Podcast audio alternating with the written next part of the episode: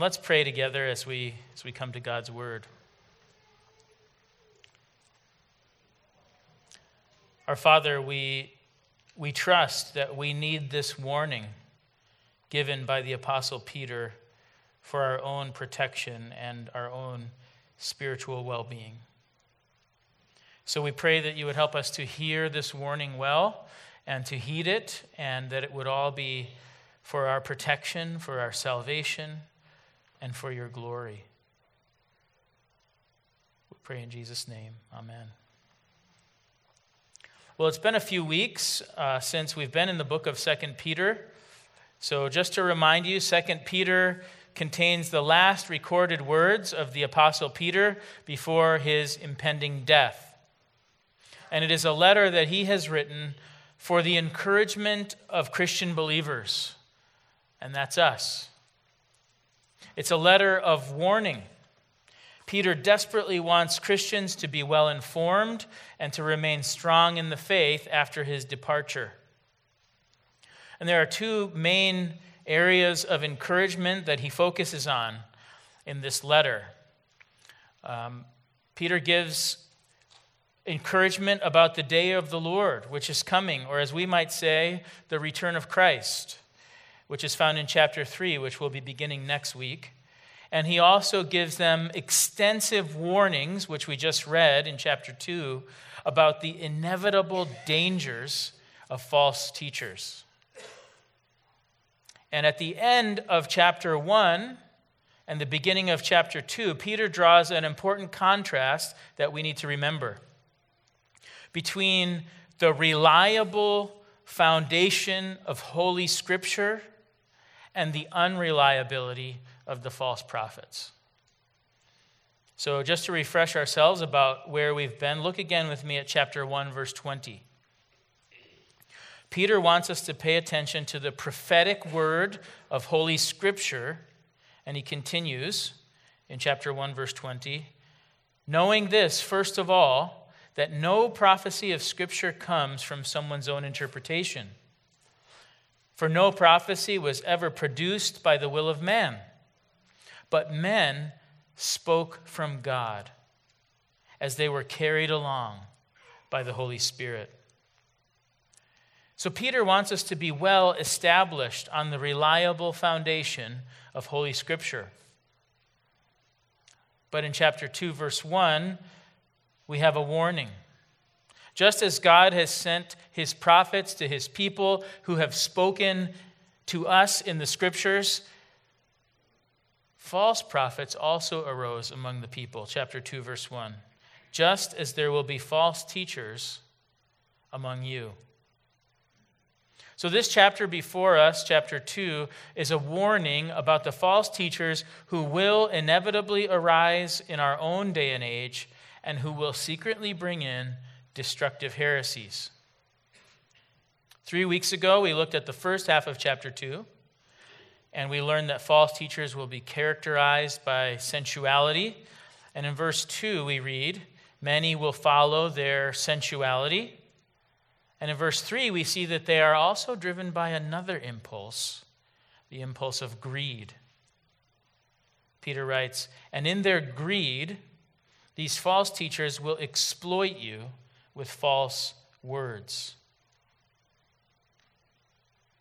Peter makes it clear over and over again in a lot of different ways in this letter that the Lord will visit these false teachers with destruction and eternal judgment. For example, verse 9 Then the Lord knows how to rescue the godly from trials and to keep the unrighteous under punishment until the day of judgment, and especially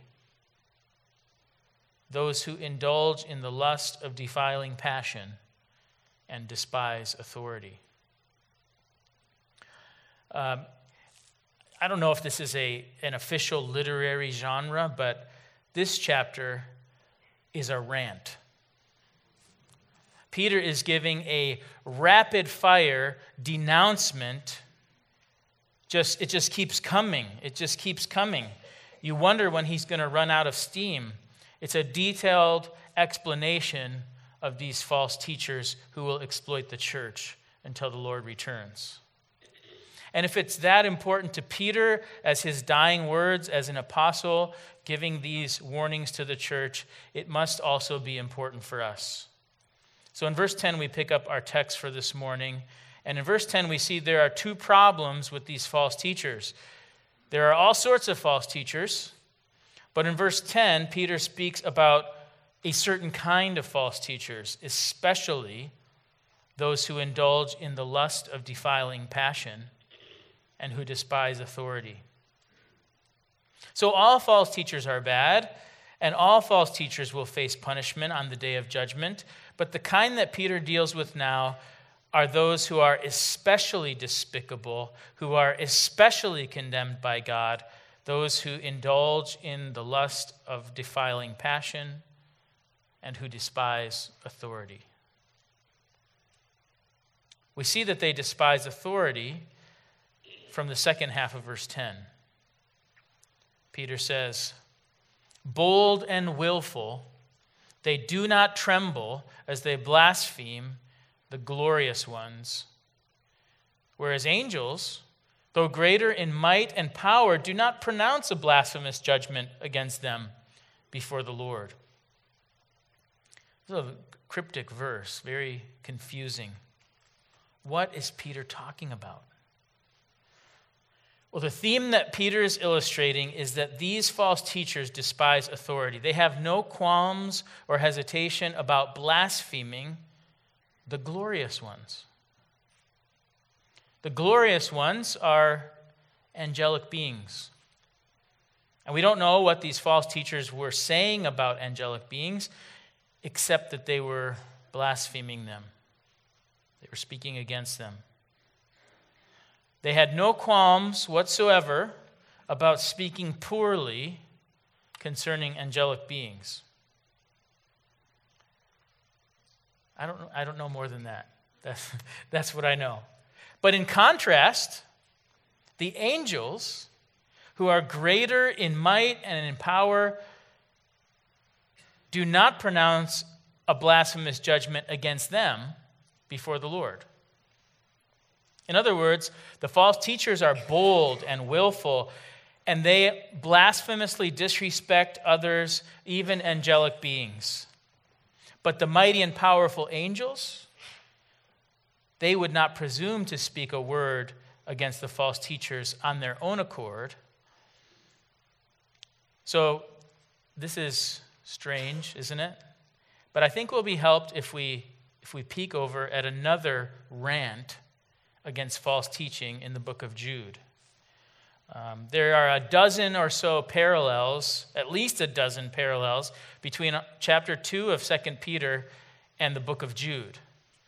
Um, 2 Peter chapter 2 and the book of Jude are very closely intertwined with one another, and the scholars debate about why that is or which came first, who's reading whom. But here's what Peter writes, not Peter, uh, this is what Jude writes in Jude 9 and 10 about the same strange thing. But when the archangel Michael, contending with the devil, was disputing about the body of Moses, okay, it's, now it's getting more confusing. We don't know any more about that than what we read right here. But here's the point. When Michael was contending with the devil himself, he did not presume to pronounce a blasphemous judgment, but instead he said, The Lord rebuke you. So, in other words, there was some dispute between the archangel Michael and the devil concerning the body of Moses. We don't know anything else about this dispute except that. But what's most important is that the archangel Michael for all his power and glory and position, did not presume to pronounce a blasphemous judgment even against the devil. Instead, he left the act of judgment up to the Lord and said, instead, the Lord rebuke you. Uh, Jude, Jude verse 10 continues, but these people, that is the false teachers, blaspheme all that they do not understand. We see the same thing in 2 Peter chapter 2. The false teachers are bold and willful. They despise authority. They don't hesitate to offer blasphemous judgments against others. In their arrogance, they freely insult and condemn others, even angelic beings. In contrast to that, the, the righteousness of the angelic beings is seen in the fact that they do not claim judgment for themselves. Instead, they say, The Lord rebuke you. Okay, so what are we supposed to do with all of this? One of the marks of a false teacher is that they boldly and arrogantly pronounce judgment upon everyone else, especially their righteous opponents. They despise authority found elsewhere. Instead, they exalt their own authority. They don't hesitate to tear down any authority other than themselves. They despise angelic authority. They despise apostolic authority. They despise scriptural authority. And they set themselves up as the apostolic voice of God. They may even despise the authority of Jesus himself, as we see in chapter 2, verse 1. They even deny the master who bought them. So here's what this means for us watch out for those teachers who claim to have a corner on the market of truth. I think this is a challenge for any of us who are teachers because we all think we're right and we think what we're doing is the best way to do things. But watch out for those teachers who despise authority found elsewhere and who exalt their own authority above all else. Watch out for those teachers who are quick to condemn and to speak against everyone else in order to exalt themselves and make themselves look good. We see this kind of activity going on in many different uh, false teaching movements today. I thought about naming names, but I'm not naming any names today because it seems like the passage is telling me to cool it with that. Um, but I do know of one ministry, which will remain nameless, um, that claims apostolic authority for themselves. And they even seem to exalt their own revelations over and against Scripture itself. In this movement, they often say, it's the Father, Son, and the Holy Spirit, not Father, Son, and Holy Bible. It's the Father, Son, and Holy Spirit. That's the Trinity, not Father, Son, and Holy Bible. And it sounds true, right? After all, the Bible isn't the third person of the triune God. We all know that. But this is a subtle way of putting down the authority of the Bible and giving more authority to their own revelations, supposedly inspired by the Holy Spirit. But they ignore the fact that the Holy Bible is the product of the Holy Spirit, speaking through the apostles and the prophets, as Peter just told us at the end of chapter 1. The Holy Bible is the sword of the Spirit, the very word of God. So it isn't the third person of the Trinity, but to exalt the Spirit at the expense of the Bible is a confusion because these are the words of God inspired through the Holy Spirit. It's a form of despising authority.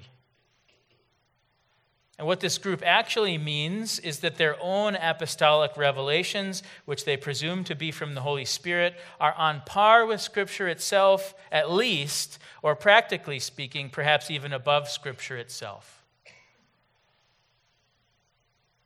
So let's be on guard for those who despise authority. It is a toxic recipe to pronounce judgment on every other authority but ourselves. We should not claim to be the exclusive standard of truth within ourselves. Instead, we should submit ourselves to uh, and all of our doctrine, our judgments, our ideas to the authority of God in His Word. And instead of acting as the final judge of everyone else, we should take our cue from the mighty angelic beings who reserve ultimate judgment to the Lord alone. So, first, they despise authority. Let's watch out for that. Let's not do that, and let's not follow teachers who do that. Now we come to the second quality of these especially heinous false teachers, also listed in verse 10. They indulge in the lust of defiling passions. These false teachers are driven by sensuality and greed and lust. They're motivated by the appetites of their flesh. And Peter paints a vivid picture in verse 12. But these, like irrational animals, creatures of instinct, born to be caught and destroyed, blaspheming about matters of which they are ignorant, will also be destroyed in their destruction, suffering wrong as the wage for their wrongdoing. Peter says they're like animals. And we know what animals are like. If you go to the farm or the zoo or the dog park, you will see that animals have no moral scruples. They simply do what they feel like doing. They simply indulge their urges, they follow their instincts. And like animals, these false teachers obey their appetites and their fleshly instincts. They live for sensuality and greed and lust. Verse 14 says of them, they have eyes full of adultery, insatiable for sin. They entice unsteady souls. They have hearts trained in greed. Accursed children. And there certainly have been many false teachers who use their position to manipulate people in order to satisfy their own sensual appetites. It's a, such a sad thing that we don't even like to talk about it, but Peter puts it front and center for us. He warns us directly about this. So many cult leaders and self absorbed religious figures have simply used their teaching position in order to build a kind of love nest for themselves, in order to satisfy their own horrifying appetites. They satisfy their greed, they satisfy their lust, they live for this world and its pleasures. But Peter warns that these animal false teachers will be judged for the wrong they have done. They are headed for destruction. Verse 12 says, They are born to be caught and destroyed.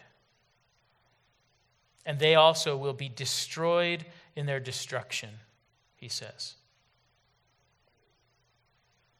The wage for their wrongdoing is that they will suffer wrong from God when they face his judgment.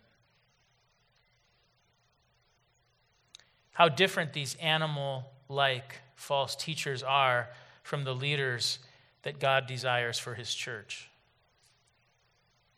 God desires leaders for his church who are not in it for themselves. They're not using their ministries as a means of gratifying the desires of the flesh. Paul describes his own example to the Ephesian elders in Acts 20 33. Paul writes, I coveted no one's silver or gold or apparel. You yourselves know that these hands ministered to my necessities and to those who were with me. In all things, I've shown you that by working hard in this way, we must help the weak and remember the words of the Lord Jesus, how he himself said, it is more blessed to give than to receive. Likewise, in the qualifications for the office of elder, Paul writes in 1 Timothy chapter 3 that an overseer must be the husband of one wife, sober minded, self controlled, not a lover of money. There's no room for sensuality, there's no room for greed among the leaders of God's church.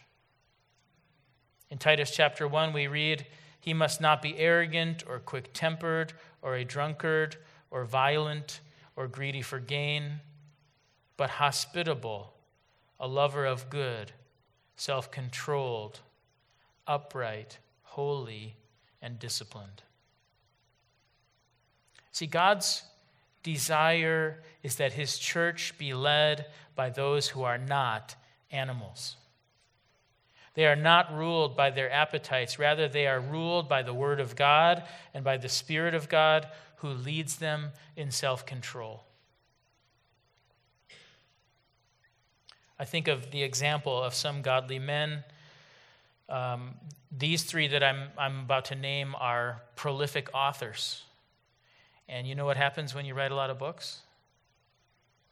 You get a lot of money. Uh, I think of godly men like John Piper and John Stott and Kenneth Taylor. John Piper has written many books, and the royalties from those books have become an astounding fortune. And yet, you know, John Piper doesn't receive any money from those books. Why not? because he's not in it for his own glory. He's not in it for financial gain. He has sworn those all those royalties over to a charitable foundation and all the money from all of his writings that he earns is given away by that foundation to further the work of the gospel among the nations. I mean, he could have been a multimillionaire, but instead, he gave it all away. Isn't that a wonderful example? Likewise, John Stott used his considerable publishing royalties not for himself, but to equip the church overseas with theological materials and leadership development. Ken Taylor was the one man translator of the Living Bible. But he didn't take the considerable proceeds generated from the Living Bible for himself.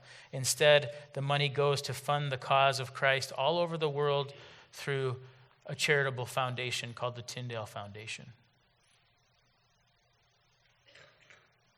In contrast to the animal greed of so many, these men are glorious examples of faithful gospel ministry born out of God honoring motives.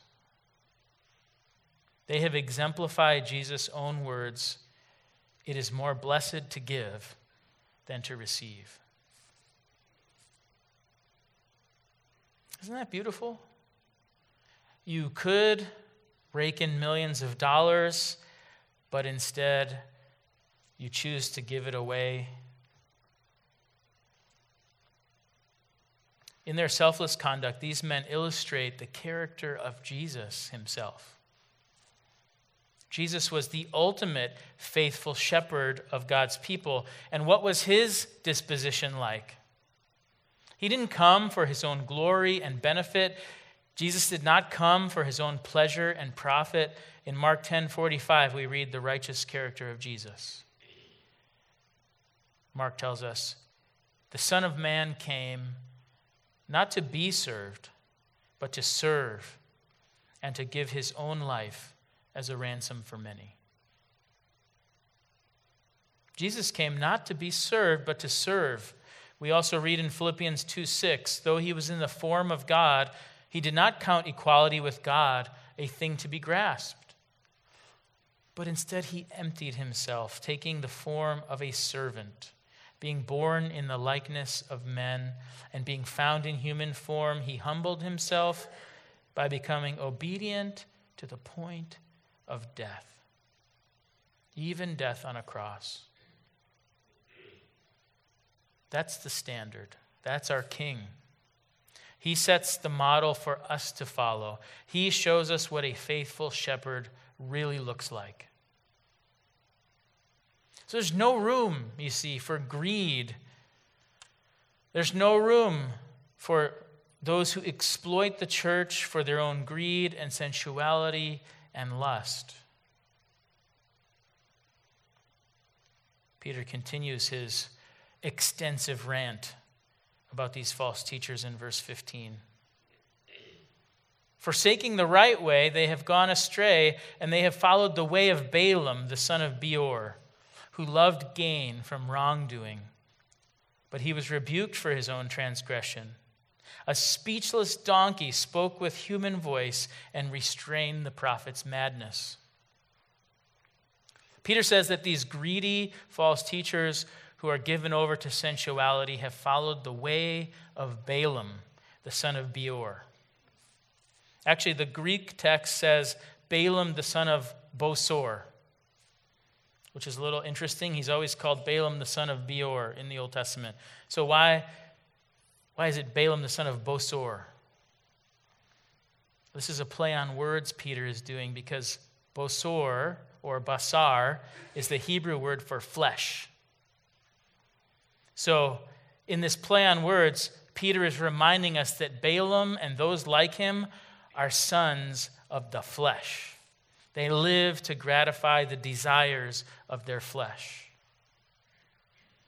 Well, if you want more uh, happy reading, um, you can this afternoon you can read Numbers chapter 22 through 24 about Balaam, and it's quite a story. But if you know Balaam at all, he's most famous because of his talking donkey. Um, the donkey upstaged him. But there's much more to the story of Balaam than the talking donkey. If you go back and read the story, on the surface of things, Balaam comes out looking pretty good. He appears to be very pious. He claims to speak only the word of the Lord with great pageantry. He, he says that. But really, all along, he's just waiting for a bigger price tag. Balaam was not a true prophet. He was a prophet for hire, more like a fortune teller than a man of God. He would gain riches by offering words of divine blessing to anyone who would pay for them. Balaam presented himself as a man with great insight into divine revelation, and certainly he got it right some of the time by the Lord's sovereign hand. But even his donkey had better spiritual insight than he did. And even though the Lord used wicked and greedy Balaam to bless the people of Israel, Balaam turned out to be a real rogue. We read in Numbers 31 16. Behold, these, that is, the women of Moab and Midian, on Balaam's advice, caused the people of Israel to act treacherously against the Lord in the incident of Peor. And so the plague came among the congregation of Israel. So this tells us that apparently Balaam um, while he was pious on the surface, behind the scenes, he was encouraging the women of Moab and Midian to seduce the men of Israel in order to bring about their downfall. And in the account of that incident in Numbers 25, just after Balaam's visit, it says that the people of Israel began to whore with the daughters of Moab. These invited the people to the sacrifices of their gods, and the people ate and bowed down to their gods. So Israel yoked himself to Baal of Peor, and the anger of the Lord was kindled against Israel. So apparently, it's, be, it's because of the advice of Balaam that Israel fell into this horrifying immorality and was judged by the Lord. He was the instigator of this, this spiritual attack against the people of Israel. It's because of him that Israel fell into this horrifying immorality and was judged by the Lord. Balaam was on the take, and although he appeared pious, he was working to line his pockets by any means necessary a word from God to the highest bidder. And, and for Peter, Balaam is the perfect picture of these false prophets that Peter is warning us about. He says that these false teachers have followed the way of Balaam, the son of Beor, who loved gain from wrongdoing. Just like Balaam, these false teachers are greedy for gain and they don't care what happens to God's people in the process. They're willing to speak false words in order to line their own pockets and to satisfy their own lusts.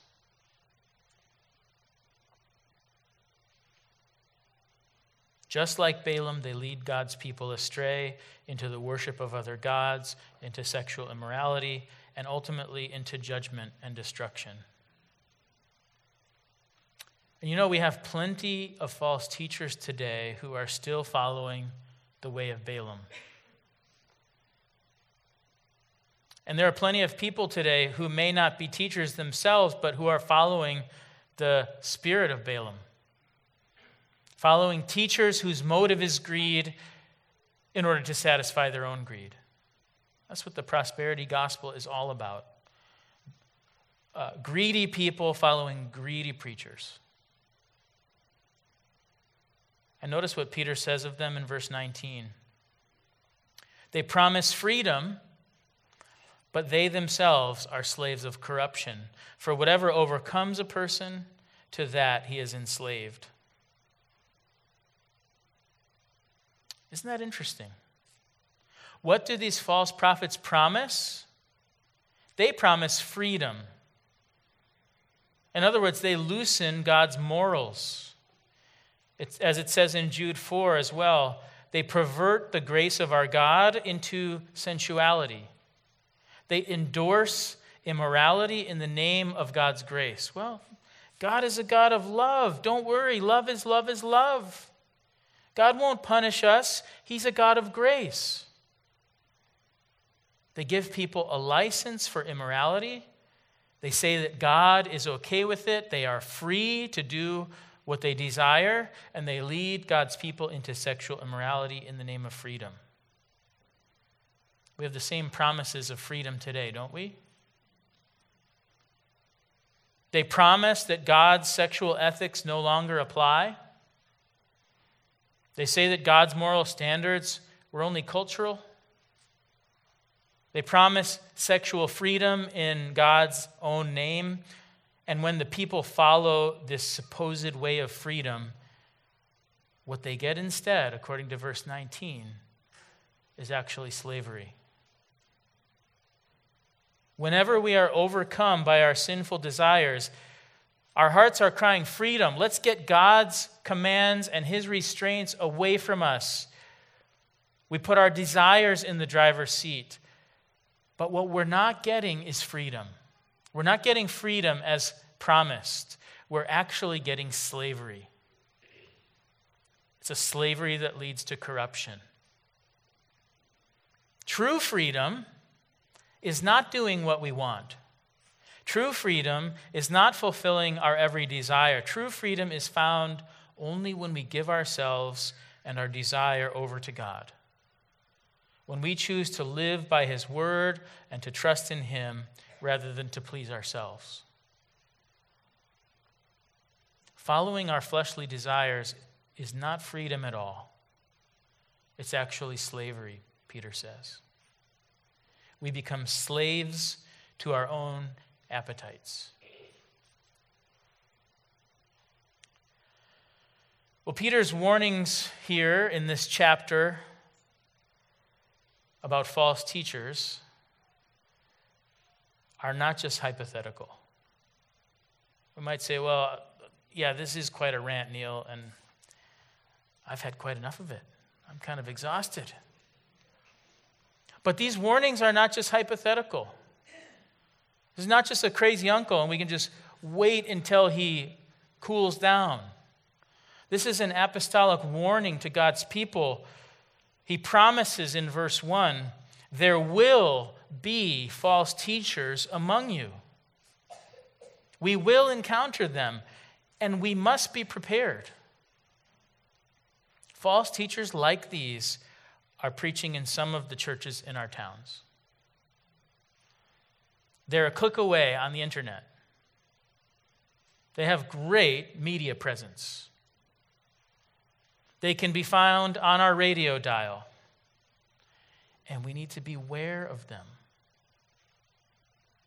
How we need to pay attention to the sure word of God so that we will not be led astray. Let's pray together. Our Heavenly Father, we thank you for this apostolic warning. We trust you that we need it. We need to be warned of the danger to come so that we will steer clear of it and remain anchored in the foundation of your word. And we know that the destructive forces of greed and lust and sensuality are not just those people out there, those forces are at work in our own hearts. Um, they resonate with our sinful nature. So we pray, Lord, that we would be those who walk in righteousness and self control, who walk in your truth according to your commands by the power of the Holy Spirit. May we,